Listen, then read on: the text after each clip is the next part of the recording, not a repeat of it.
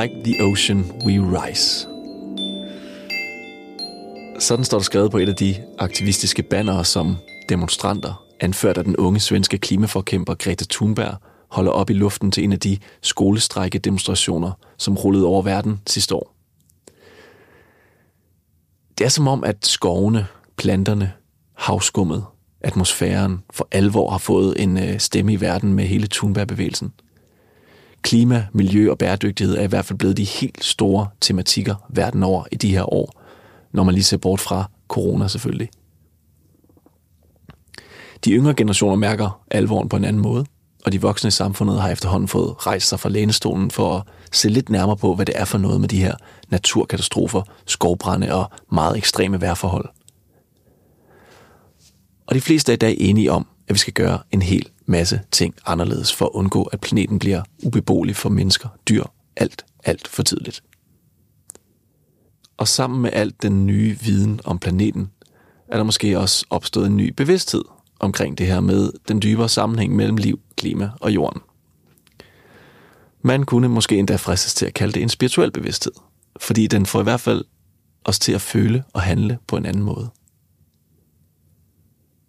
I det her afsnit af Manjana Manjana, der har jeg tænkt mig en gang for alle at få styr på, hvad den her nye spiritualitet, som bliver mere og mere populær i den vestlige verden, går ud på, og om det er muligt at dyrke den, uden at man skal sådan blive en del af en kult, eller dyrke bestemte ikoniske og måske også lidt frelste fællesskaber.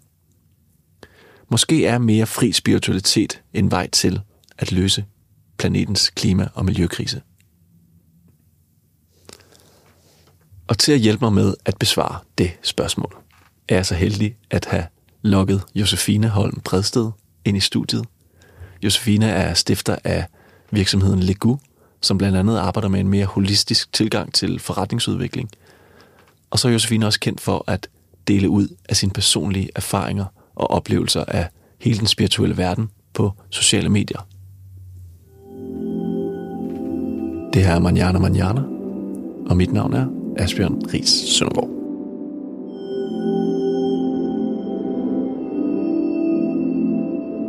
Jeg har fulgt sådan lidt med i dit, øh, dit liv fra sidelinjen. En del år efterhånden faktisk. Mm. Øh, og du er meget ude og fortælle om hele din sådan personlige rejse mod mm. øh, et mere spirituelt liv måske. Og, øh, og også hvordan spiritualitet og sundhed kan være med til at ja, skabe bedre trivsel i ens liv generelt. Kan du ikke prøve at starte med sådan at fortælle, hvordan du blev sporet ind på det her med spiritualitet i dit liv? Altså det startede faktisk, altså sådan helt fra starten af, så startede det tidligt på den mm-hmm. måde, at øh, min mor har altid, altså jeg kommer i en meget sådan ateistisk, ikke troende familie, men min mor har altid været interesseret i det alternative og det spirituelle. Mm. Hun var både, det sjovt, jeg snakkede med hende om det her forleden, hun var både medlem af menighedsrådet, og hun var med i en buddhistisk edegruppe, og hun gik til sådan en heksedoktor, som lå op på toppen af Galjebakken i Svendborg. Øh, hvor hun sådan gik øh, en gang om måneden, og når hun kom hjem, så var der altid et eller andet nyt regime, hun skulle sådan følge. Så jeg tror på den måde har der ligesom været en kontakt til at noget alternativt mm. øh, fra starten af. Og det sjove er, at jeg har altid været øh, som yngre, øh, jeg har aldrig kunne forholde mig til religion. Jeg synes, det var begrænsende, og jeg synes, det var undertrykkende, og på ingen måde passede til sådan en frihedssøgende, fritænkende person, som jeg selv føler, jeg er. Øhm, men der var noget i historien, jeg synes, der kunne være spændende. Og, og det der med, at jeg har altid været meget optaget af historien. Men jeg tror, det dybest set handler mere om, at jeg er interesseret i, hvor kommer vi fra, hvorfor er vi, som vi er. At den der måde at tænke på, at hvad kan vi lære af de ting, som er sket. Så på den måde, så man kan sige, min spirituelle interesse kommer jo egentlig af min, min opvækst. Øhm, men ind i den der sådan new age spiritualitet, som vi sådan som man måske kan se på, på det, jeg deler ud af nu og sådan noget, det kom faktisk af, at jeg havde en oplevelse, hvor øh, jeg var ude for et øh, cykeluheld, øh, hvor jeg faldt og slog hovedet og fik en hjernerystelse. Og øh, det var en periode i mit liv, hvor jeg havde det vildt svært. Jeg havde været igennem et rigtig hårdt breakup. Jeg arbejdede sindssygt meget. Jeg gik øh, også rigtig meget i byen. Jeg var slet ikke i kontakt med mig selv på den måde, at øh, jeg ikke var i kontakt med min krop. Jeg var, havde fået en, en spiseforstyrrelse. øh, uden at jeg på det tidspunkt egentlig registrerede det som det, men, men det var sådan en, jeg levede virkelig uden for min egen krop. Og så var det så, at jeg faldt på cykel, og på det tidspunkt, der havde jeg, var jeg kommunikationschef for, en, øh, for et stort modemærke. Mm. Og det var tre uger inden modeugen. Og vi holdt altid, det, man sige, årets øh, største begivenhed var jo det her modeshow, der så skulle ja. holdes under den her modeuge. Og i og med, at jeg faldt og smadrede mit ansigt, slog tre af mine fortænder ud og fik hjernerystelse, så wow. måtte jeg jo bare altså, ringe til min chef mm. dagen efter og sige, jeg kan ikke komme på arbejde, og jeg ved ikke, hvornår jeg kommer igen. Og det der med at lige pludselig blive sådan konfronteret med, at der er noget, der er vigtigere, mm. som er en selv, det satte en eller anden, man kan kalde det sådan en spirituel udvikling, eller det gav mig i hvert fald det wake-up call, jeg havde brug for, til at vide, at jeg skulle dykke dybere ind i mig selv, om hvordan jeg virkelig havde det, og hvad jeg rigtig gerne ville. Og det er jo en, øh, en, en meget vild oplevelse, du har haft der, kan man mm. sige, øh, som, øh, som jeg tænker mig sætte en masse tanker gang. Men er det noget, der sådan, altså hvordan oplever du det er det noget, der op, du oplever som er spirituelt, da det sker, eller er det noget, der kommer sådan efterfølgende, at nu må jeg begynde at ændre lidt på nogle ting i mit liv og se lidt anderledes på Altså, jeg, jeg kunne i hvert fald se, at op til, der følte jeg ligesom, jeg havde fået sådan nogle små, øh, hvad kan man Science. sige, sådan, ja, hentydninger. Ja. Altså sådan, jeg tror, det skal lige sige, når jeg taler om spiritualitet, så tror jeg ikke på noget mystisk. Nej.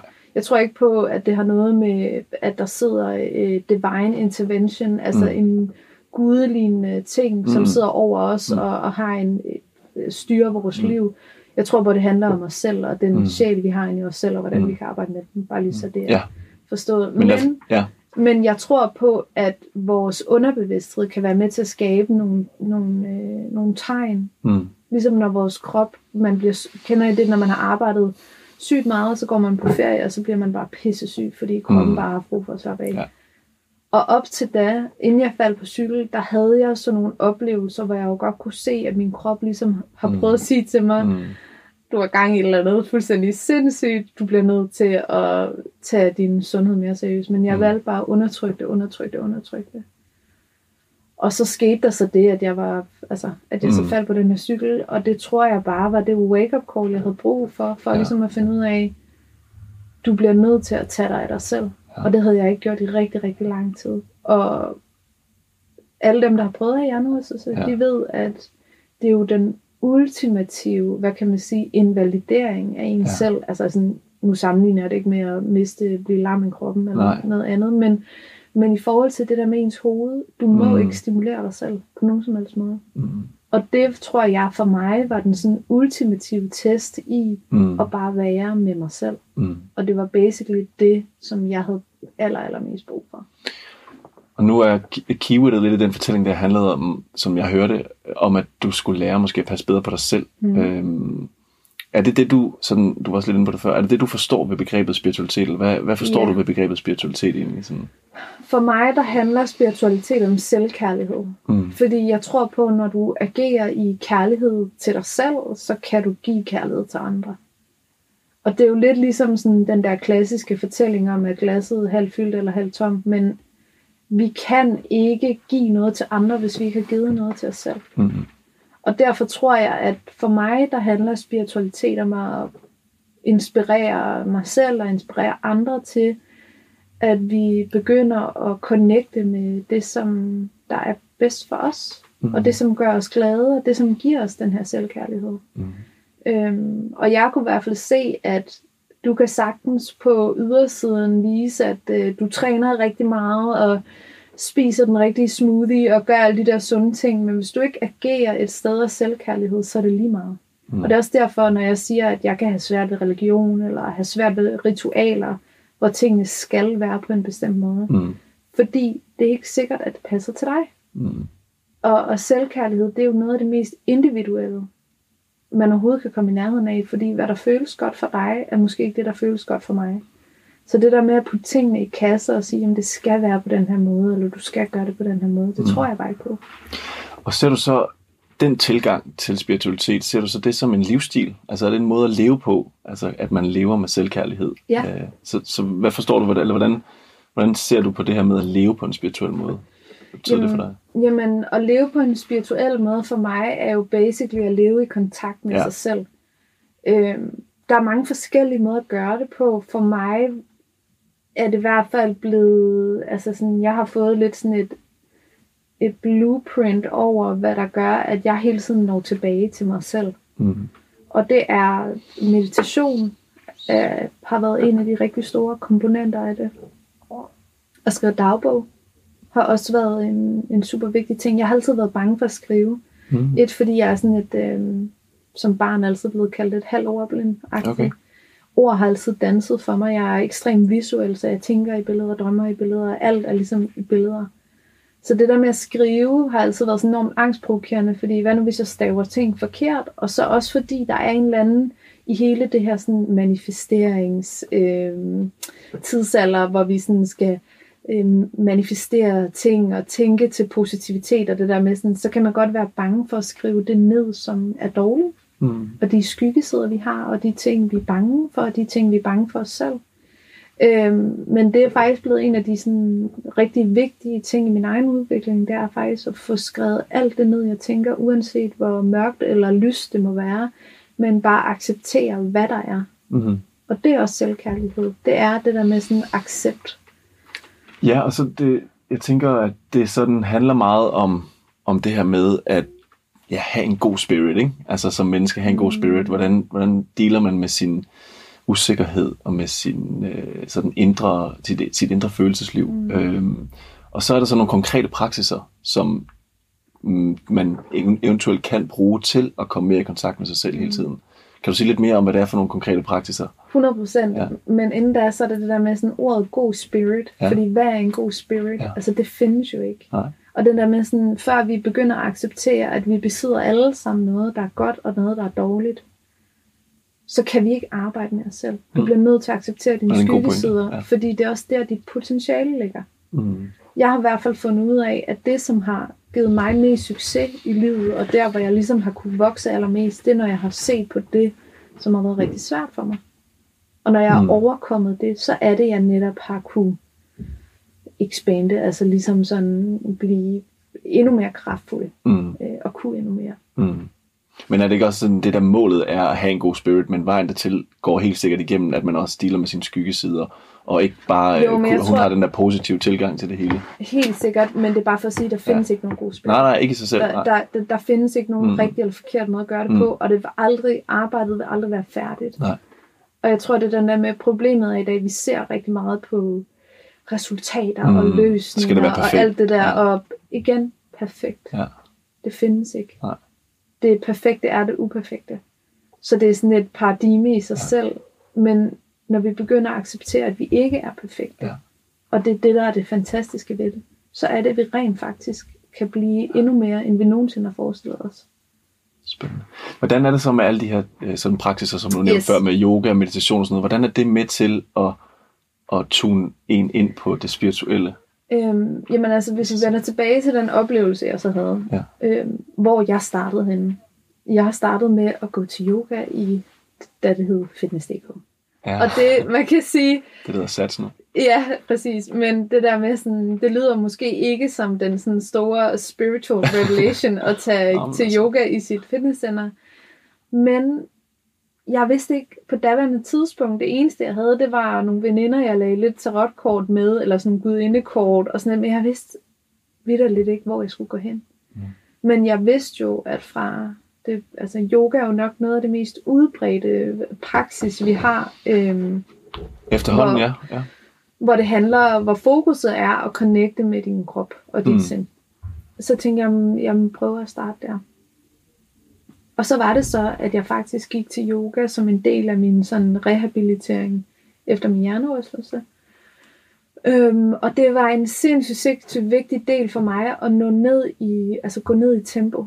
Det vil sige, en hel time til halvanden, hvor jeg bare er i min krop og er i min åndedræt og ikke er andre steder. Mm. Det vil sige, jeg kan ikke øh, distrahere mig selv med at bare stå og løbe på et løbebånd og høre et eller andet totalt øh, crazy musik øh, og bare pumpe derud af. Nej, jeg skulle faktisk være i nogle omgivelser, hvor jeg skulle være i nogle statiske bevægelser, og det eneste, der kunne gøre, at jeg ligesom kunne holde ud at være i det, det var at trække vejret. Så det var ligesom sådan den første del af min rejse, og det, det, er for, det er for nogen, men det er ikke for alle. Så det var i hvert fald det, hvad jeg gjorde. Og Mm. næste step, øhm, det var faktisk, at øh, jeg mødte, der, jeg havde en veninde, der satte mig op med en kvinde, der hedder Fatima Lorraine. Mm. Og Fatima har lidt, lidt måske haft samme rejse som mig, men hun arbejdede og startede som øh, make-up artist, hår make-up artist, og, øh, men forlod så den branche som 29-årig for at tage sig en uddannelse i face reading. Og face reading er en gren af kinesisk medicin, eller filosofi kan man kalde det, øhm, hvor man går ind og arbejder ud fra de kinesiske elementer i kroppen, og så går ind og læser ansigtet. Mm. Og hende, min veninde, der, hun var bare sådan, jeg tror, du skal møde Fatima. Der er et eller andet med jer, der ligesom sådan, jeg tror bare, I vil have gavn af hinanden. Og vi gik så på blind date, hvor vi mødtes til en kaffe, og der sad hun meget sådan, lignede den her sådan helt fantastiske, hvad havde også lidt sådan spokkone look Okay, over sig fedt. med sort hår og rød Ja. læbestift, og, Ja. men meget, meget smuk. Og så øh, satte vi os ned, og så kunne vi bare finde, altså, så fandt jeg i hvert fald ud af, at der var noget i det, hun vidste noget om, som virkelig appellerede til mig. Mm. Og så fik jeg så min første face reading hos hende. Og det var sådan, hvad kan man sige, min første møde med ligesom at virkelig gå ind og prøve at sådan, altså jeg har aldrig prøvet at være til klaverjant eller Nej. noget som helst, men, men det var sådan min første møde med at få det, man kalder en reading af en art. Og der kan man jo få mange forskellige, om det er hånd, øh, øh, forlæst hånden, eller forlagt sit horoskop, eller hvad det nu er. Mm. Men det her var ligesom min første reading. Og der var noget i, jeg siger kinesisk filosofi, fordi altså, medicin er et ord, man skal passe på med at bruge, når det ikke er noget, der er påbevist. Men i kinesisk øhm, filosofi, mm. Som jeg kunne mærke, der appellerede rigtig meget til mig. Og så var der også bare noget ved Fatima, Mhm. hvor vi klikkede rigtig meget. Så det begyndte ligesom et venskab, hvor, hvor jeg hjalp hende med hendes... øh, Jeg sad jo, har jo arbejdet med kommunikation og branding i mange år, så jeg hjalp hende med hendes kommunikation, og hun Okay. hjalp mig med mine Personlig udvikling. øh, personlig Ja. udvikling. Og hun lavede det, som øh, jeg fandt ud af var endnu mere mig, som var sådan nogle kropsbehandlinger. Og det er, hvor du ligesom mixer, hun laver sådan en, det er sådan, hun kalder det en shamanistisk kropsbehandling, men hvor, det, hvor du kombinerer akupressur, som jo også er det, man bruger i body stress, med akupunktur, Mm. Øhm, og så sådan en form for meditationsagtig, hvor du ligger på en brik, så får lagt nåle, og hun laver, altså det der sådan massage, akupressur, det er jo sådan massage, Ja. trykbehandlinger, hvor hun trykker helt ind i maven og op under ribbenene og alle de der ting der. Og så ligesom er man i sådan en meditativ tilstand undervejs. Og jeg kunne mærke, det der med at nå ud af mit hoved og ind i min krop, det var også det, jeg mærkede med yogaen, at det var rigtig, rigtig godt for mig. For her kunne jeg ikke flygte Mm. når det gjorde ondt, så gjorde det ondt. Og jeg kunne ikke snakke mig ud af det. Og jeg har tidligere, jeg synes, øh, at gå til psykolog er fantastisk. Men jeg oplevede bare tidligere hos nogle af dem, jeg havde været hos, at øh, problemet for mig er, at jeg kan snakke mig ud af alt. Mm. Og jeg kan også snakke mig ud af en psykolog. Og lige pludselig sidder vi jo begge to og tænker, "Jamen, er det, jeg sgu da ikke behov for at gå her mere. Nu går det da pisse godt. Og basically var det jo bare mig, der flygtede ud fra. Mm. Og egentlig at skulle blive ved med at forholde mig til mig selv. Mm. Men handler det så om altså mere at komme ned i kroppen, og altså det, det, det kan jo godt lyde sådan lidt, øh, at smerte sådan, øh, får dig til at komme ned i kroppen på en eller anden måde, ikke? Øh, men men handler, det, handler grundlæggende om at komme ned i kroppen, og så få lidt ro i hovedet, til at så kunne falde på plads i hovedet? Mm. Eller hvordan er sådan din forståelse af det? Jeg tror, at det handler om, at jeg har været disconnected Ja. fra min egen mavefornemmelse. Ja, klart. Og mavefornemmelse kalder man mange ting. Intuition. Intuition, ja. Ja. ja. Øh, spirit, Ja. øh, whatever Ja. du nu vil kalde det. Mm. Men jeg kunne, ikke, jeg kunne simpelthen ikke mærke, Mærke, min egen mavefornemmelse. Et er, at jeg havde haft en spiseforstyrrelse, Mm. mm. og dem, der har prøvet det, ved, hvad det Mm. vil sige at putte sig selv så meget, mm. altså lave så mange kontrollerede regler omkring sig selv, at du Ja. kan sidst ikke mærke din egen krop. Nej. Øhm, og det var der, hvor jeg var nået ud. Øhm, mm. Og som kvinde, der ved du, hvor vigtig din cyklus er i forhold mm. til dit fysiske og mentale sundhed, mm. og at du kan lave børn og alle mm. de der ting der. Og min cyklus var i hvert fald stoppet. Mm. Og det er jo tit kroppens tegn på, mm. at der er noget, der er galt. Ja. Så jeg kunne mærke det der med sådan, jeg var ikke der endnu, hvor jeg kunne finde ud af at sætte ord på mine følelser. Klart. Men det kunne min krop finde ud af. Ja. Så derfor var det effektivt for mig at starte med kroppen, for at så mm. kunne begynde at mærke igen det der med sådan naturligt lige fra, hvornår er jeg sulten ja. til, hvor gør det ondt. Har jeg brug for ro? Har jeg mm. brug for hvile? Har jeg brug for at røre mig? Mm.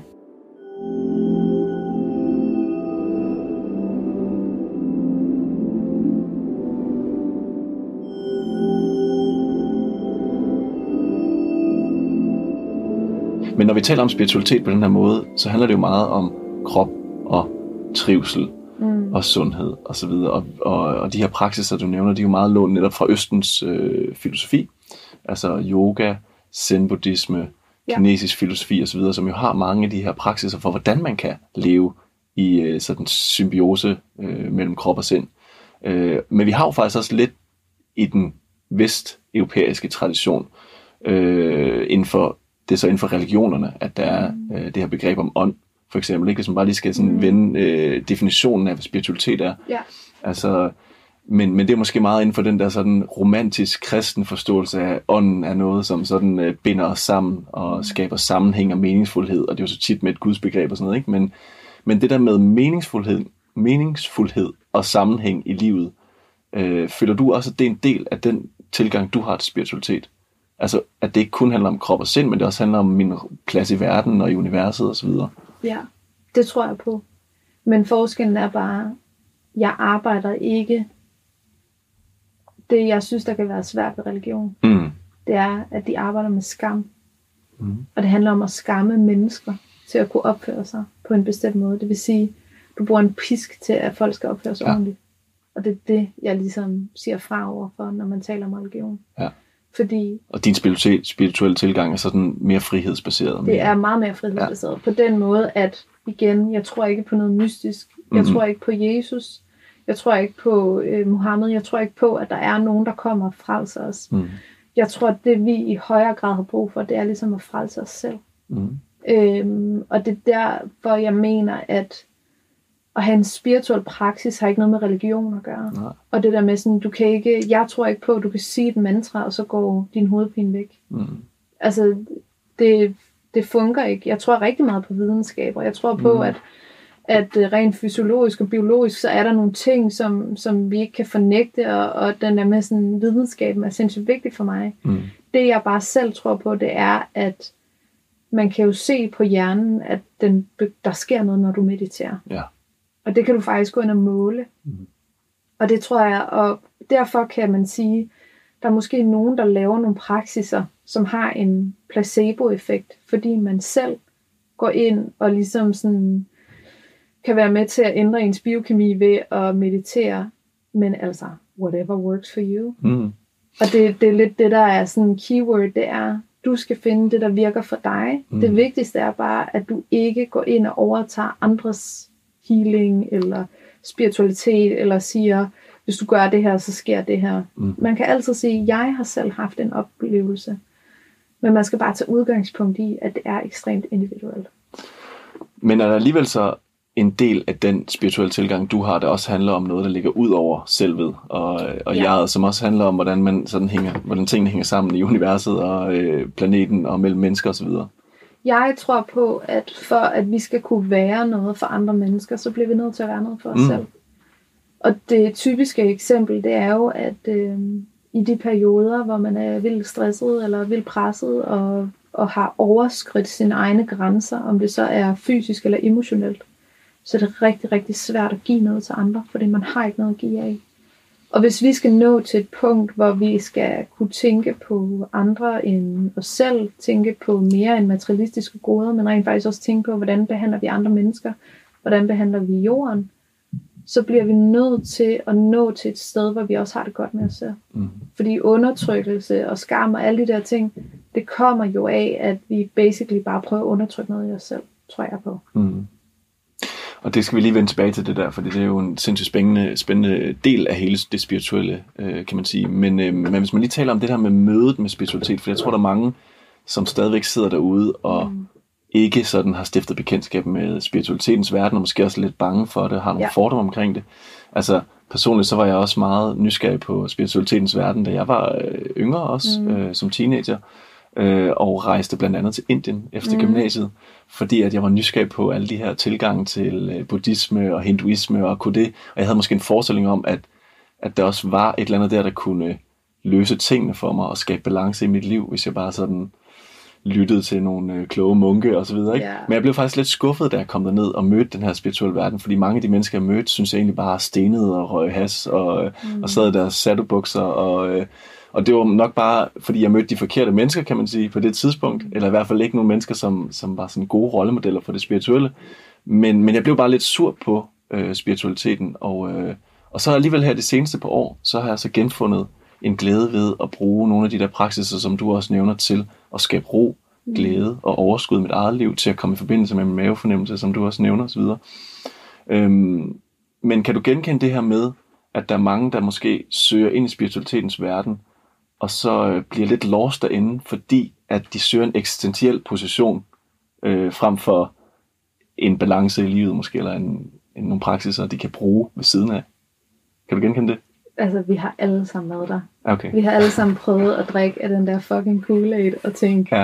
er det bare mig, eller er det her super weird? og jeg tror, det er en super naturlig del, fordi hvis der er noget, jeg opfordrer til, så er det, at du skal prøve ting af, og du skal være nysgerrig. Mm. Og nogle gange så gør det, at man ender et sted, hvor de alle sammen sidder med turban, og man bare sidder og tænker, Jesus fucking Christ, man. Mm. Er det bare mig, eller er det her en sekt, eller hvad fanden er det? Mm. Og jeg har også prøvet nogle ting af, og har været, altså jeg dykket meget ned i kundalini yoga, og ikke fordi der er noget galt med kundalini yoga, mm. men jeg var afsted på, øhm, på øh, et øh, en sådan kundalini yoga festival øh, på et institut, der hedder Rama Institut, der ligger på Mallorca. Og der vil jeg sige, at jeg følte i hvert fald ikke, det var en form for spiritualitet eller en form for praksis, der talte ind til mig, fordi det var netop den der tilbage til, at der er nogen, der sidder på en trone mm. og kalder sig selv for guru. Ja og på en eller anden måde er med til at fortælle dig om, nu skal jeg nok sige dig, lille ven, hvordan det her hænger sammen. Mm. Og nu skal jeg nok fortælle dig mystiske historier, som du skal tro på, som mm. skal bevise, at det her er sandt. Mm. Og, og det er bare for at sige, vi når alle sammen til det sted, hvor vi på en eller anden måde øh, kommer til at at være i nogle miljøer, men, men det er også en del af det. Ja. Fordi det er også en del af at finde ud af, hvad er det, der appellerer til dig. Og jeg ja. dømmer ikke de mennesker, der går ind i det. Øhm, det må de selv om, men det er bare ikke for mig. Det er også ja. derfor, at øh, der er sikkert, der er, det der bare er problemet med det. Vi søger alle sammen et liv, som er, vi søger alle sammen lykke, vi søger mm. alle sammen sundhed, og vi søger ja. alle sammen at have det godt. Mm. Der er ikke et eneste menneske, der ikke vil have det godt og, og, og være sund og rask. Det Nej. er der ikke. Nej. Og det er der rigtig, rigtig mange mennesker, der formår at udnytte. Mm. Som tilbyder en eller anden form for vej, eller Som en eller anden fællesskab. igen frelse. Ja. Vi søger alle sammen ja. en eller anden form for frelse, og det gør, at der er, no, og der er nogen, der søger det i højere grad end andre. Og derfor kan man måske blive fanget af ja. et miljø, eller en sted, eller en sekt, eller en kult, eller en religion, som man tror, at hvis jeg gør det her, så kommer frelsen. Mm. Men det sker ikke, fordi igen, det, som du siger, det, det er ikke noget, der er uden for kroppen, det er noget, der er inde i kroppen. Mm. Ja, og det er måske også det, der så i virkeligheden er, som jeg hører dig sige det her med spiritualitet, at det er noget, man kan gøre til det, man har lyst til at gøre det Præcis. til. Bruges, og det sådan, bruge, som man har lyst i sit liv. Øh, man behøver ikke blive en del af en kult og sidde og synge mantra ind på strøget for at være spirituel. Øh, men det er der nok mange, der stadigvæk sådan forbinder lidt med spiritualiteten. Mm. Ikke? Fordi der er nogen, der finder et stærkt identitetsfællesskab mm. i, i sådan en, en, noget, der ligner en kult måske, eller noget, der har nogle meget stærke spirituelle praksiser, hvor man virkelig har brug for at identificere sig med det, ikke? med symboler, med tøj, med smykker, mm. med nogle praksiser osv., men det behøver bare ikke være sådan. Øh, og, og din tilgang kan jeg sagtens sådan øh, afspejle mig i, mm. i forhold til det der med, at i sidste ende så kan du ikke finde frelse i et fællesskab, eller i under en guru og sådan noget, det er noget med dig selv og din egen tilgang. Jeg skrev, jeg skrev her på øh, øh, Instagram øh, her på forleden det der med sådan... Hvor du jo deler en hel masse øh, viden og erfaringer omkring det her med spiritualitet. Ja, ja. men hvor jeg skrev netop det der... Øh, jeg tror det var, are you a slave to the ritual, or are you enjoying the practice? Så er du en slave for ritualet, eller mm. nyder du faktisk din praksis? Mm. Og det tror jeg er et rigtig godt spørgsmål at stille sig ja. selv og sige, jamen, hvis i morgen var fuldstændig umuligt for mig at stå op klokken 6, og jeg ikke kan lave alle de der mantraer, eller jeg ikke kan lave det, altså, eller lave den der grønne smoothie, eller celery juice, eller hvad fanden det nu er, som er en del af, af mit ritual, balance-ritual. Mm. Det er det der med, det er altså ikke der, du finder øh, kontakten med dig selv og din sjæl, og finder den enlightenment, eller som, som vi søger. Det er der, hvor du finder den, det er i stillhed med dig selv. Mm. Der bliver det mere autentisk, eller hvad? Ja, er det autenticitet, det altså sådan, det, det er i hvert fald for at sige, at vi har alle sammen, vi vil alle sammen at nå til den der sådan, kontakt med sig selv. Det er jo et rum, vi alle sammen gerne vil ind i. Mm. Og vi kan jo alle sammen vælge en forskellig dør og gå derind mm. med. Og det er bare for at sige det der med, med din sidste ende. Selvfølgelig kan der være nogle redskaber, der gør, at vi kommer derhen. Men det skulle gerne kunne være sådan, at du i sidste ende også kan leve uafhængig af de redskaber. At det der med, at det ikke er dem, der skal være gørende, de kan også ændre sig. Mm. Altså der, jeg har en praksis, for eksempel så, jeg kalder det min daily practice, altså det vil sige, det er det, jeg laver hver dag, hver morgen, for ligesom at sådan tune ind med mig selv. Mm. Og det er, at jeg står op, og så tørbørster jeg min krop, mm-hmm. som er god for blodcirkulationen. Det er dejligt. Og så tager jeg et dejligt langt varmt bad, og så sætter jeg mig og mediterer. Og når jeg har mediteret, så skriver jeg min dagbog, og så er min dag ligesom i gang. Og for mig, det er fordi, det skaber ro, det skaber refleksion, og det gør, at jeg hele tiden sådan bliver konfronteret med, og også forløser, hvad alle de ting, der må være oppe i mit hoved. Men, ja. men når det så er sagt, det at kunne mærke, stå op nogle måneder og sige, det er ikke i dag, jeg skal lave det her. Mm. I dag har jeg bare brug for at trisse op i min nattøj og stå med ulet hår og måske lave pandekager eller bare øh, slappe af eller et eller andet. Mm. Det der med også at kunne sige, jamen fordi jeg ikke gør det i dag, så, så ramler hele verdenen. At det der med, at du må heller ikke blive en slave for, for den praksis, du har sat op for dig selv. Og den kan også ændre sig med årstiden. Mm. Det kan også være, at øh, om vinteren, der, fordi det måske er mørkt om morgenen, jamen, så har man den praksis om aftenen i stedet for, fordi der passer det bedre til ligesom at skabe ro, og, og det der med, at man har måske brug for noget ekstra søvn om morgenen, hvad ved jeg. Men det er det der med sådan, du skal være fleksibel i det. Fordi ritualet er en ting, det vigtigste er bare, at du connecter med dig selv. Føler du nogle gange, at du har sådan lidt ved at komme så langt væk fra det, at det er svært at finde tilbage til det igen. Altså, ja, at du altså, nogle gange, så går det bare hurtigt igen, og så kører den yes. bare, og så glemmer jeg det. Altså, nogle gange kan man godt, du ved, det kender vi alle sammen, mm. man bare har perioder, hvor man bare har skide travlt, ja. og så tager man dårlige beslutninger. Ja. Om det er omkring, at man ikke får nok søvn, ja, eller... Ja, ja drikker lidt for meget vin. Drikker lidt for meget vin i weekenden, ja, ja. eller hvad fanden det nu er. Altså mm. sådan, men igen det der, tilgive dig selv. Ja. Accepter dig selv. Accepter, at du er mere end bare én ting. Accepter, at vi alle sammen har perioder, hvor tingene ikke er perfekte, fordi vi er ikke perfekte. Og det er også det der med sådan, der er også forskel på mænd og kvinder i forhold til sådan nogle ting der. Altså mm. sådan, det, det, vi er bare ikke statiske på den måde, og, og nogle gange vil du nå ud et sted, hvor du tænker, Jesus Christ, men nu har jeg bare øh, taget så mange dårlige beslutninger, åh, jeg er så stresset, og det ja. ene og det andet. Men hvad gør man så? Så starter du måske bare i morgen. Ja, klart. Og det er det der med sådan, jeg tror, at øhm, der er noget i selvdisciplin, der kan være godt. Mm. Fordi at det gør, at vi kan flytte nogle bjerge fra os selv. Men det at mærke ind i lysten, er også lige så godt. Ja. en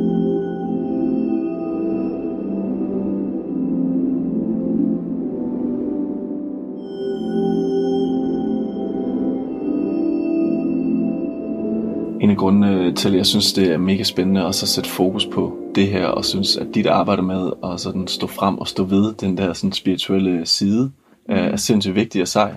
Øh, det er jo at vi jo ikke ligefrem lever i et samfund, hvor det har været normen øh, at være inderlig og følsom og empatisk. Altså jeg har fandme vokset op øh, i, i mange, eller været i mange miljøer, hvor det her handlede om konkurrence og spidse albuer, mm. aggression, kynisme. Mm. Øh, især måske også i forhold til det med at være mand, ikke? Og der ser man måske lidt ned på spiritualitet. Og der er stadigvæk den der fordom om det der med, at det er sådan noget føle, føle, hippie noget. Mm. Øhm, men det er selvfølgelig blevet meget lettere nu, hvor, hvor normerne er begyndt at ændre sig, øh, hvilket du jo blandt andet er med til med dine, øh, med dine sådan, praksiser øh, og kommunikation omkring det. Men hvordan, jeg kan godt tænke mig at høre, har du oplevet nogle fordomme og nogle sådan problemer ved at stå frem øh, med, med sådan en spirituel side? Ja, altså det har jeg da, 100%. Og sågar fra min nærmeste har brugt meget tid på at forstå, hvorfor jeg laver det arbejde, jeg gør med mig selv. Fordi hvad er det, der sker, når man gør det? Jamen, det trigger jo andre. Og det handler jo alle sammen om, at andre bliver trigget af, at hvis du ser på dig selv, betyder det så også, at de skal se på sig selv. Mm. Og det tror jeg er, er det mest almindelige reaktion for mennesker. Det er også derfor, at der er nogen, der kan, altså det skal lige siges, jalousi, misundelse, alle de der ting er helt normale følelser. Jeg har dem også selv mod andre, og det, som, det skal jeg så arbejde med. Mm-hmm. Men når, når, der, når der er andre mennesker, der trigger os, det vil sige, at vi bliver irriteret på dem, eller synes de for meget, eller synes de nu, hvad de nu er, mm så er det faktisk endnu mere spændende at se, hvorfor er det, jeg bliver trigget af det her? Hvorfor er det, jeg får den her oplevelse, end det er egentlig forhold sig til, hvad fanden folk det er, de siger. Mm. Øhm, og jeg vil da sige, selvfølgelig har det da været udfordrende nogle gange, men når jeg så har haft de der oplevelser, at ændre, enten at jeg er blevet ked af, at der er nogen, der måske har, øh, har tænkt over, hvad andre mennesker har tænkt om mig, eller jeg selv har haft den oplevelse, mm. hvor jeg har dømt andre. Ja er det jo faktisk der, hvor vores intuition står med et lille flag og siger, prøv lige at kigge herhen, fordi ja. der er virkelig noget, du kan arbejde med. Ja. Og vi finder faktisk ud af, at i de der trigger points, som der er i andre mennesker, mm. eller som er i os selv, at det er faktisk der, vi har aller, allermest udvikling for at vækste. Og du kan faktisk opleve, at nu taler jeg jo lidt fra den anden side af, mm. men hvis du nu kigger på de mennesker, du har omkring dig, eller mm. kigger på nogle af dem, du ser op til, og så hvor der er nogen, der måske sådan, ej, hun er bare super dominerende, eller mm. sladeren der, der går. Sladerne, ja. ja, eller øh, hvad det nu er, man ja. sådan kan tænke dårligt om andre, og ja. så, så prøv faktisk at se på dem, hvorfor, hvorfor er det egentlig, jeg synes det her. Mm. Når jeg siger, hun er dominerende, er det så fordi, jeg faktisk selv vil ønske, at jeg talt højere, og jeg stod mere med, hvem jeg selv er, og mm. ikke gik så meget på kompromis med mig selv. Mm. Og det er det der med sådan, det er det, jeg tror, der er super interessant ved at vende de her ting. Og måske sådan, det er svært at give slip i, hvad andre mennesker tænker om en. Men i den sidste ende, det har ikke noget med dig at gøre. Mm-hmm. Altså hvad end de tænker eller siger om dig, det er noget med dem selv at gøre. Og det er også derfor, når jeg siger det der med, at, at jeg kan blive triggeret af nogle mennesker. Ej, hun er også bare super flashy og taler kun om psykisk succes og det ene mm. og det andet. Men er det fordi, jeg faktisk selv øh, higer efter at få noget af den anerkendelse, mm. som hun måske også ja. får, eller han måske også får. Ja. Og det er, jo, øh, det er jo nogle sindssygt kloge betragtninger at lave om sit liv og om, om sin øh, egen sådan, øh, sin eget syn på tingene. Øh, og det er jo i bund og grund det, som personlig udvikling handler om. Det mm. handler om at kunne sådan se sig selv i øjnene mm. og være ærlig over for sig mm. selv, og så prøve at forbedre der, hvor man faktisk nogle gange har nogle sider, der kommer frem, der ikke er så hensigtsmæssige. Ja. For eksempel, at man er fordomsfuld. Kan, man, kan vi blive lidt mere mindre fordomsfulde? Mm. Kan vi blive mere fordomsfrie som mennesker? Det kræver enormt meget, men det er jo en vildt spændende proces at gå ind i, der er meget givende, oplever jeg i hvert fald sådan, selv at det kan være, ikke? Selvom at, øh, at der stadigvæk er tidspunkter, hvor man er fordomsfuld, det bliver man nok ikke helt færdig med. Øhm, men i forhold til hele det der med, hvordan andre tænker på det, så, så tænkte jeg også over det der med, hvordan du får mod til at stå ved din spiritualitet, kan man sige, og, og det at være sådan gå frem og være følsom om, og ærlig omkring nogle ting. Altså, øh, der må være mange, der også sådan øh, har tænkt, eller sådan været fordomsfulde omkring, hvor du er henne i dit liv, når du gør det. Ja. Altså, jeg kan forestille mig, at der er mange, der sådan, og så brug for at placere dig i en eller anden kasse, og sige, om hun er sikkert bare blevet totalt skør og mm. gå rundt øh, og, og, og chanter ind på strøget, ikke? Men, øh, men har du oplevet det, den modstand der sådan? Ja. Okay. Altså det, men, det er måske heller ikke så vigtigt. Altså, nej, men altså, jeg tror, for at sige, altså for at svare på dit spørgsmål, mm. ja, det har jeg. Og hvordan håndterer det? Ja. It takes fucking work.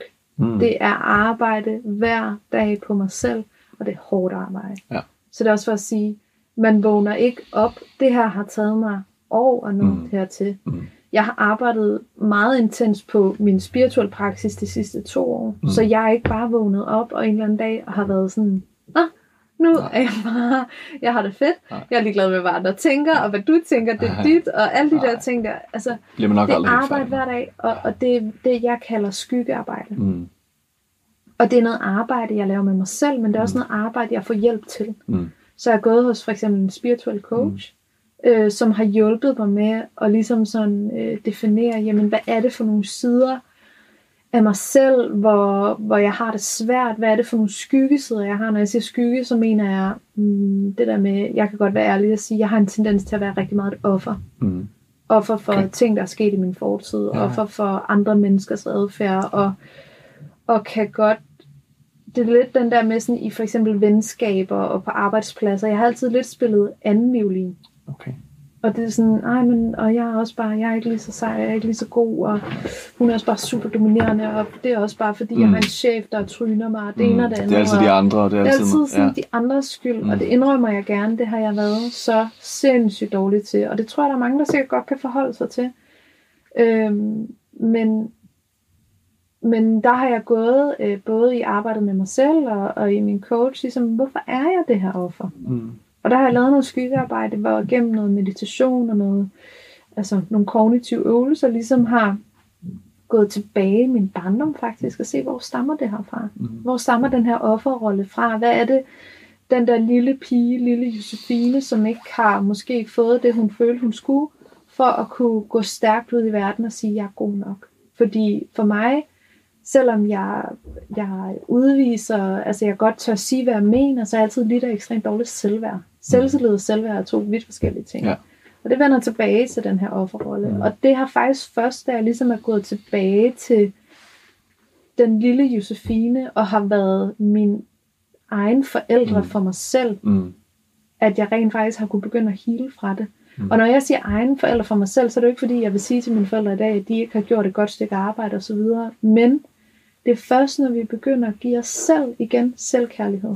Mm. Give os selv den kærlighed og omsorg, vi har brug for, og ikke forvente, eller ikke forvente, men ikke søge det i andre, at vi rent faktisk kan begynde at have de her skygge, altså komme ud af de der skyggesider. De vil altid være der. Det skal lige siges. Du kan ikke sige, nu har jeg lavet et forløb på fire måneder. Nu er Yes, ikke nogen skygge. done, good for life. Ja. Der vil altid være skyggesider. Klart. Men det er jo sådan en, det er jo en balance hele tiden. Øh,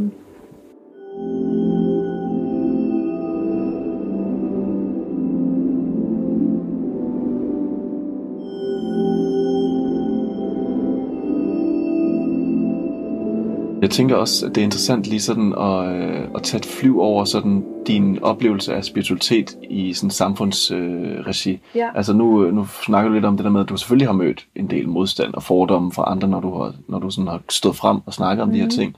Øh, men oplever du også, at der er flere og flere, der hopper med på den her bølge og bliver interesseret i nysgerrig, eller er nysgerrig på spiritualitet, og måske også fra mange forskellige samfundslag og sådan noget, at det ikke kun forbeholdt øh, en vis type ja. øh, følsom person, men at det faktisk er alle, der er begyndt at dyrke mere af de her ting. Samfund, oplever det? Ja, altså jeg kan i hvert fald mærke, at den måde, jeg er gået ind i spiritualitet, har kunne inspirere nogen, ja. fordi at jeg gør det på en måde, hvor jeg ikke bare tager det som en separat del af mit liv, men integrerer det i hele mit liv. Ja. Så det vil sige det der med, at jeg kan stadigvæk godt være en moderne kvinde, som øh, arbejder kreativt og Ja. arbejder, øh, altså har sådan det, man kalder sådan en karriereagtig, mm-hmm. men har en holistisk approach til det.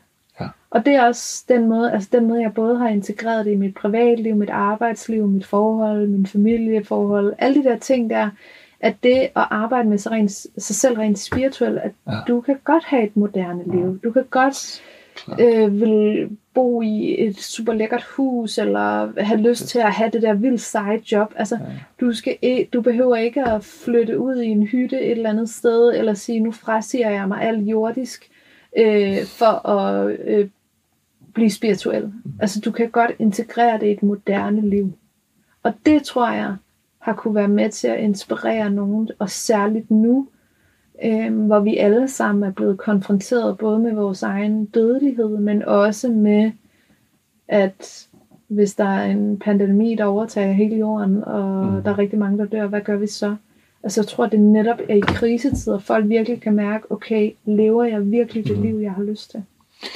Er det så sådan de henvendelser, du får fra, fra andre mennesker, som bliver inspireret af det, du viser? Er det, er det en bestemt type mennesker, du, du oplever, der henvender sig til dig? Det er meget kvinder. Ja?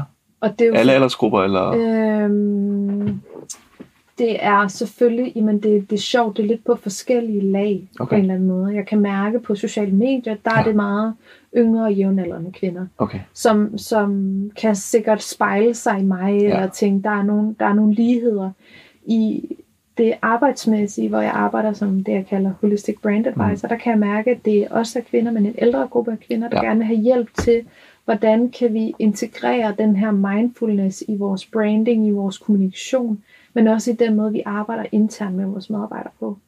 Og det tror jeg har noget at gøre med, at det er, jo, det er jo klart, at det er ældre kvinder i arbejdsregi, fordi det er måske dem, der har en lidt længere karriere, de har kunnet etablere en business, og det er Ja. den business, de gerne vil have hjælp til nu, og ligesom komme med ind i det her, sådan så de bliver et mere, et mere helt produkt, Ja. produkt, men også bliver et helt menneske i den måde, de leder deres virksomhed på. Øhm, og i det andet, der er det jo bare, at jeg prøver at skabe nogle communities og sætte op om det her via Legu, Mm. øh, som jo er mit site, og der ja. har jeg også et træningsforløb, som netop er sådan en kombination af den der øh, body-mind connection. Mm. Øhm, men der er det jo også det der med, at folk er søgende efter, hvor kan man få noget, der handler mere om at få en kontakt med sig selv, end handler om, hvordan jeg ser ud, hvilken status jeg har, hvor jeg kommer fra, alle de der ting, mm. som dybest set er fuldstændig lige meget.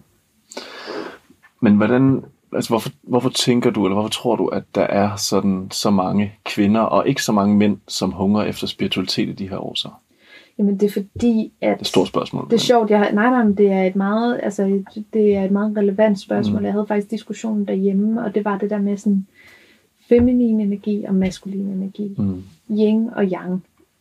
Balancen imellem det. Vi lever i dag i en kultur, som er enormt yang-drevet. Det vil Mm. sige, den er meget maskulin drevet. Det handler om performance, det Ja. handler om drive, det handler om resultater, det handler om, at du skal præstere, præstere, præstere Præstationssamfundet, ikke? Jo.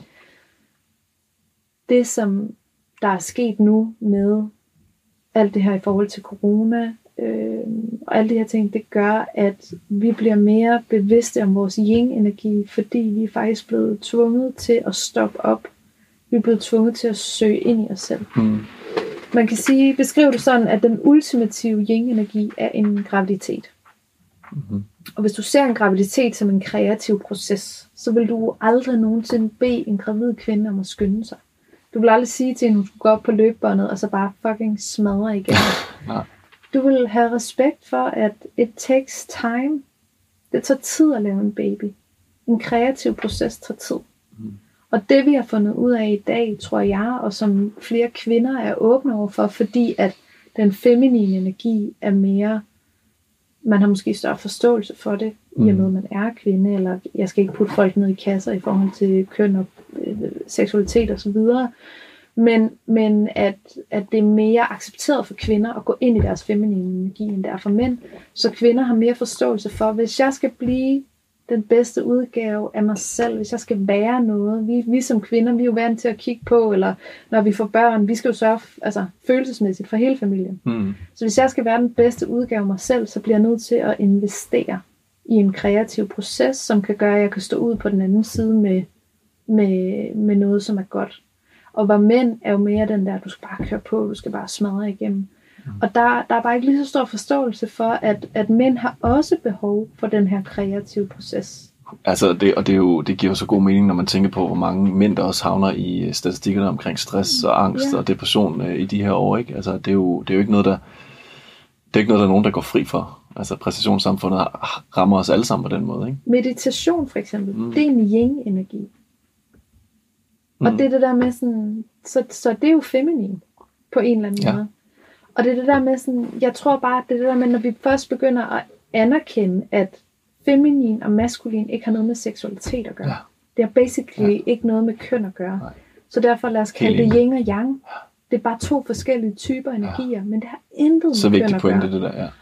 Så derfor så er det sådan, det, det har slet ikke noget at gøre med, hvad vi er Mm. født som, hvordan vi, Vi ser rummer begge sider alle Vi sammen. rummer alle sammen begge sider. Mm. Og mænd er, kan være lige så feminine, kan Mm. være lige så yin, som Mm. kvinder kan være. Mm. Det handler bare om, at der er en samfundsstrukturel øh, samfundsstruktur, Mm. som har gjort, at vi er blevet skubbet ud i, i hver sin Ja. ende af spektret på en eller anden måde.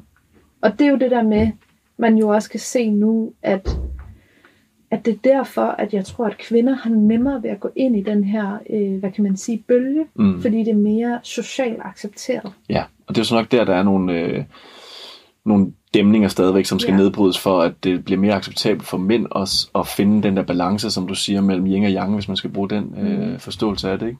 Og, og det er da en klart, at for mig der har det også handlet meget om det der med, altså netop oplevelsen af det der meget stærke yang-samfund, altså mm. hvor at, øh, det kører der ud af med, øh, med sådan hele det der hamsterhjuls noget, hvor man skal være super rationel og optimerbar, og det hele handler om, at man, man bliver socialiseret fra barnsben af til at være sådan en arbejdsrobot, der bare skal klare sig godt og præstere for høje karakterer, karriere.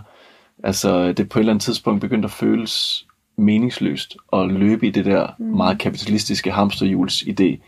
Øh, det er selvfølgelig en anden snak om, hvad, hvad, hvad kapitalisme er osv., ikke? Men, men, men det der med, at der, der er også brug for mening, og jeg tror, at vi som moderne mennesker, hvis man lige skal tage den op på den klinge der, har brug for at finde større mening og samhørighed i vores Mhm. liv.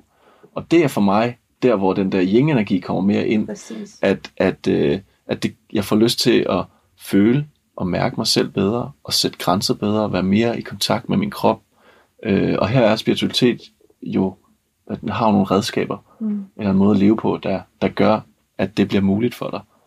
Øhm, men, men, men det er stadigvæk, ja, det er stadigvæk svært som mand at få lov til at ligesom gå, ja, gå stå ved det, simpelthen, ikke?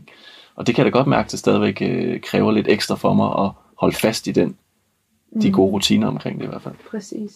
Og det er jo det der med, at at kunne dykke ind i sig selv, så, så har man jo tid. Ja. Altså det er også det der med, det, hvorfor holder vi ferier? Ja, ja. Ferie er jo, skulle jo i princippet også være en pause, Mm. For at man så kan på en eller anden måde øh, få noget altså restitution, Mm. og kunne komme stærkere tilbage. Og jeg tror, hvis vi finder ud af at ikke leve for ferierne, ikke leve for weekenden, Mm. men rent faktisk at tappe ind i den her yin-energi hver dag, Ja. så er det, at vi kan begynde at blive endnu mere, end vi nogensinde har drømt om. Ja. Og der var de to ting også begyndt, altså de to energier begyndte at hænge sammen for mig i forhold til det her med at vokse op i et samfund, som jeg nogle gange tænkte, hvad fanden er meningen med det her, ikke? Og skal, er det bare mit liv, der skal, der skal sådan gå i det der stærke, aggressive præcisionsdrive der? Øh, det, det var, at der begyndte jeg så at tune mig mere ind på, der må også være en anden udvikling i verden, som er mere balanceret og harmonisk. Altså blandt andet også i forhold til det her med at passe på planeten, passe på Mm. klimaet, miljøet osv., ikke? Altså at hele den der bæredygtighedsbevægelse på en eller anden måde kommer til at repræsentere noget spirituelt også, i den forstand, at eller at spiritualiteten tunede mig ind på, at den der sådan bæredygtige udvikling i verden er vigtig. Mm. Fordi den rummer alle de her sider af både personlig velvære, men også at vi måske lever i større harmoni med, mm. med planeten, med planter, dyr, øh, miljøet, klimaet. Er det også en oplevelse, du har, at, at sådan, udover at skabe ro og hele dig som menneske, så gør det dig også mere forbundet med de her ting, som bæredygtighed repræsenterer? Altså, man kan jo sige, at bæredygtighed er jo igen en balance, handler Ja. ja. om balance, ikke også? Hvordan kan vi skabe balance? Ja. Og hvis vi ikke har et balance i os selv, hvis vi ikke, hvis vi ikke har den der følelse af kontakt med os selv, Mm, så det sidste, vi gider at tænke på, det er sgu da at sortere affald. ja. Altså sådan, bare som sådan en, Ja, ja. en basic ting, ikke Mm. også? Altså, og man kan jo se nu, for eksempel, hvor, øh, for at vende tilbage til, hvad er det, der er sket lige nu? Jamen, vi har jo været i den her tid, hvor vi er blevet tvunget til måske at sidde derhjemme lidt på hænderne og ikke kunne lave noget, fordi der har, altså, der har været corona, og man har Ja. ja. været hjemsendt det ene Ja. og det andet. Det har jo gjort, at der er rigtig mange, der har fle- reflekteret over, jamen, hvor meget har jeg egentlig behov for at flyve? Hvor meget Ja. har jeg egentlig behov for at altid skulle når vi skal på ferie, vi skal hele vejen til Thailand, hvad, Ja. hvad kan jeg finde i min hverdag? Hvad kan jeg selv lave af mad, som er Ja. sundt og lækkert, og, og bruge tid på det? Ja. Og det er jo netop fordi, det er også derfor, lige pludselig så vil alle bare bo i hus og ude på landet. Jamen, hvor, hvor er det, vi finder balance? Det er jo, når vi også er i kontakt med naturen. Ja. Vi mennesker er jo ikke bygget til at bo i byen, faktisk. Mm. Det er jo ikke vores øh, natural state. Vores Mm. mm. natural state, det er at være i kontakt med, med det organiske, der er omkring os, som jo netop er naturen. Mm. Og man kan jo også se, at øh, der er lavet, øh, der er en bog, der hedder Deep, som handler om øh, mennesket kontakt med vand og så videre. Mhm. Og der, der taler man også, hvad der sker rent fysiologisk op i hjernen, når du er i kontakt med vand. Mm. Og man har lavet studier på, at der er nogle mennesker, som rent faktisk, det, det forbedrer deres mentale tilstand, at enten være i nærheden af vandet, Mm. eller være i kontakt med vandet hver dag. Og jeg taler ikke om bruseren, jeg taler om havet. Havet. Altså, og når det, man... ja. og det er bare for at sige det der med, at det er en, øh, en sindssygt vigtig tilstand for mm. os, for at kunne udvikle os. Og jeg Mm. kan i hvert fald se, at jo mere jeg ligesom igen det der med, hvordan får vi inkorporeret det i vores hverdag, jo mere klimabevidste kan vi også være. Ja. Fordi jo mere tænker vi netop om, hvordan er det, vi bor, hvad er det for nogle ting, vi har. Mm. Vores, når vi sidder stille, og er i stillhed og er i meditation, så Mm. opdager vi, hvor meget vores abehjerne, den kører konstance. Ja. Og den abehjerne, Well said. den vil gerne Ja. have nye ting, øh, flashy Ja, ting, begær, øh, ferie, Ja. begær, alle Mm. de der ting, og øhm, øhm, processed foods, alle de der ting, Mm. som man bare craver, fordi at man er så overbelastet. Mm. Men når du begynder at, at tage ned i den der ro, så er det lige pludselig, jamen, jeg har ikke behov for alle de her ting. Nej. Jeg har behov for få ting, men som er god kvalitet. Igen det der med, øh, jeg har ikke behov for alt det her lort, som så forurener miljøet, og alle de der nej, ting nej, der. nej, nej. Jeg har behov for noget, som er meget mere jordnært og meget mere funktionelt.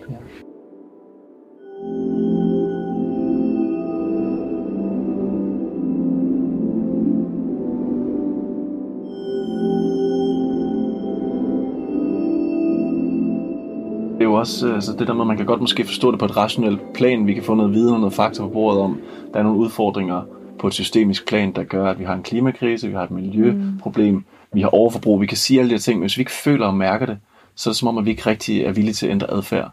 Øh, og personligt så har jeg netop også den der oplevelse af, at når, man, når jeg har oplevet nogle, nogle, altså når jeg har haft nogle naturoplevelser, som, som rører mig, hvor jeg, hvor jeg tænker, wow, hvor er, det, hvor er naturen stor og smuk, eller hvor er universet stort og smukt. Øhm, det kan være sådan noget helt basalt, som, som at se en, en nattehimmel, ikke? eller være ude at rejse og så opleve et eller andet naturvidunder, øh, som er større end en selv. Ja. Eller når man ligger, altså for dem, der har prøvet at surfe for eksempel, du ligger ude i bølgerne, får salvand ind i hovedet, øh, ligger der og kæmper, Det er smadret rundt. fuldstændig smadret rundt. Altså, det er jo virkelig sådan, det er jo faktisk en ret voldsom oplevelse. Ja. Ligget det ret hårdt, ikke? Ja. Men, men man, jeg synes altid, jeg har oplevet, at det er sådan noget der, der er med til at, at give mig en ro og en balance indeni, som minder lidt om den, man får fra nogle af de andre praksiser, du nævner, ikke? Med meditation og så videre.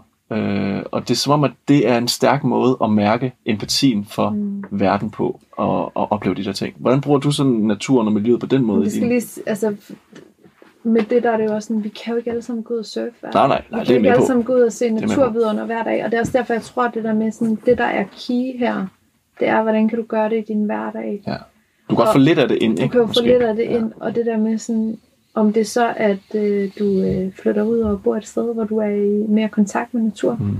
at du sørger for at få rørt dig udenfor hver dag, om det så er at gå en tur. Mm. Det der med hele tiden at have en forståelse for, hvordan er vejret i dag, hvad, få frisk luft, alle de der ting der er jo med til at sætte ting i gang i vores hjerne. Øh, meditere hver dag, tror jeg også rigtig meget på. Det behøver ikke at være mere end, end fem minutter. Mm. Det skal lige siges, det er ikke at meditere og sidde og kigge ud af et vindue og drikke en kop kaffe. Nej. Det er afslappende, Det kan også men det er ikke meditation. Ja. Nej. Men det der med at lukke øjnene og sidde Ingen i ro. stimuli. Ingen stimuli. Ingen tanker. noget, Ingen tanker. Altså, der er vidt muligt. tanker. Det vil man opleve. Og acceptere dem. Og så sende dem videre. Ja. Men det er bare for at sige, at jeg tror på, at det handler om at inkorporere det i hverdagen, fordi det er først der, du kan gøre det til en livsstil. Ja. Og lige pludselig har du bygget så mange brikker på, at du kan kigge tilbage, ligesom mig to år efter, og tænke, shit mand, jeg er et helt andet sted nu. Tror du, at hvis det var, at man... Altså, det er jo et hypotetisk spørgsmål, det her. Ja. Der er ikke meget videnskabelig dokumentation for det, men tror du, at hvis flere og flere mennesker, og det er jo sådan på en stor global skala, øh, blev bedre til, eller fik mere åbenhed over for at have en spirituel praksis i sin dagligdag, og var god til at vedligeholde de her ting, der gør, at man holder fast i, i sin uh, intuition og, mm. og bliver empatisk og, og bliver sådan opmærksom på, på de her ting, som, som abehjernen uh, repræsenterer i os osv., tror du så, vi vil kunne se en reduktion nærmest på sådan noget CO2-niveau uh, i forhold til klimaudfordringen, i forhold til hvor meget vi tonser der ud af med, med alle mulige ting, som er dårlige for planeten og miljøet. Tror du, tror du spiritualitet kan være med til at skabe en mere bæredygtig verden på den måde? Jeg tror, at øh, hvis vi er i højere kontakt med os selv, så vil vi opdage, at alle de ting, vi føler skam over, mm. og alle de mennesker, vi, øh, vi projekterer over i, ikke har nogen betydning, fordi det er bare, det er bare vores ego, mm. der prøver at fylde. Og når vi begynder at give slip i det her ego, og det vil sige være i kontakt med vores sjæl, så vil vi finde ud af, at jeg er ikke mine tanker, jeg er ikke den her krop, jeg er i. Jeg er noget meget, meget dybere, som er min sjæl. Og når vi ved det, så kan vi på en eller anden måde skabe et bedre liv for os selv. Og når vi kan det, så tror jeg også på, at vi kan skabe et bedre liv for andre. Og det er jo også det her med, at det at skabe et bedre liv for sig selv og andre, det vil jo så også afspejle sig i det samfund, man bygger ja. op, og i det politiske, den måde, man stemmer på, den måde, man går til hinanden. Og der er jo ikke mindst, øh, det har du også været lidt inde på, men alle de positive effekter, der er på mm. hjernen af at arbejde med, med meditation for eksempel. Øh, vi har jo kæmpe samfundsepidemi, der hedder stress, som som jo blandt andet kommer fra overbelastning af hjernen og kroppen hele tiden. Ikke? Og mm. der tænker jeg, at meditation kan være med til at til at sådan reducere nogle af de, løse nogle af de problemer. Ikke? Det er jo i hvert fald med til at skabe en, empati for en selv. Ja, og hvis du ikke kan skabe empati for, en, for mm. dig selv, så kan du heller ikke gøre det for andre. Så går du og blamer alle andre for alt det lort, der ligesom ja. foregår i dit liv eller i andres liv. Eller, ja. Så er det netop, man går og projekterer. Og jeg ved godt, at jeg, det er menneskeligt at komme til at dømme, og det er menneskeligt at, at komme til at gøre de her ting. Mm. Men, men ikke desto mindre, så er det bare, øhm, det har jo ikke noget med virkeligheden at gøre. Nej. Og jeg ved ikke, om man en eller anden dag kan måle på CO2. Nej, nej, men må ikke. Men, altså. men jeg tror da i hvert fald på, at man har da kunne måle på CO2, at vi alle sammen har været lukket ja, inde. Og været mere fokuseret på os ja. selv. Og det giver jo virkelig stof til eftertanke. Ja. Prøv at tænke så, hvis der var flere, der arbejdede hjemmefra. Ja. Øh, flere, der, øh, der kan man sige, holdte fri, men så arbejdede måske mere intensivt nogle mm. perioder. At vi brugte, at vi øh, rej, altså færre flyrejser, alle de der ting Mm. Det har vi jo lige bevist, at det har en indflydelse på mm. vores miljø. Mm. Og der er rent faktisk nogle steder i verden, som lige pludselig er begyndt at blomstre, fordi der ikke har været lige så meget forurening. Ja. Og derfor kan man jo sige, jamen, om det så er en øh, pandemi, der desværre har tvunget os ud mm. i det, så om, har det jo været lidt den hjernerystelse, vi havde brug for, ja. for at vågne op og se, at det kan faktisk godt lade, os gøre, lade sig gøre. Og jeg tror i hvert fald ikke, der er nogen tvivl om, at der er flere og flere, som øh, er åben over for det her med spiritualitet i, i livet, og at det ikke længere er noget, der er forbeholdt sådan de søgende, der tager på stille kloster i Indien, mm. men at det er også noget, man kan integrere i en fuldstændig almindelig dansk dagligdag. Øh, det er blandt andet også noget af det, som, som jeg tænker, du er med til at sætte fokus på i øh, Legu, din mm. virksomhed.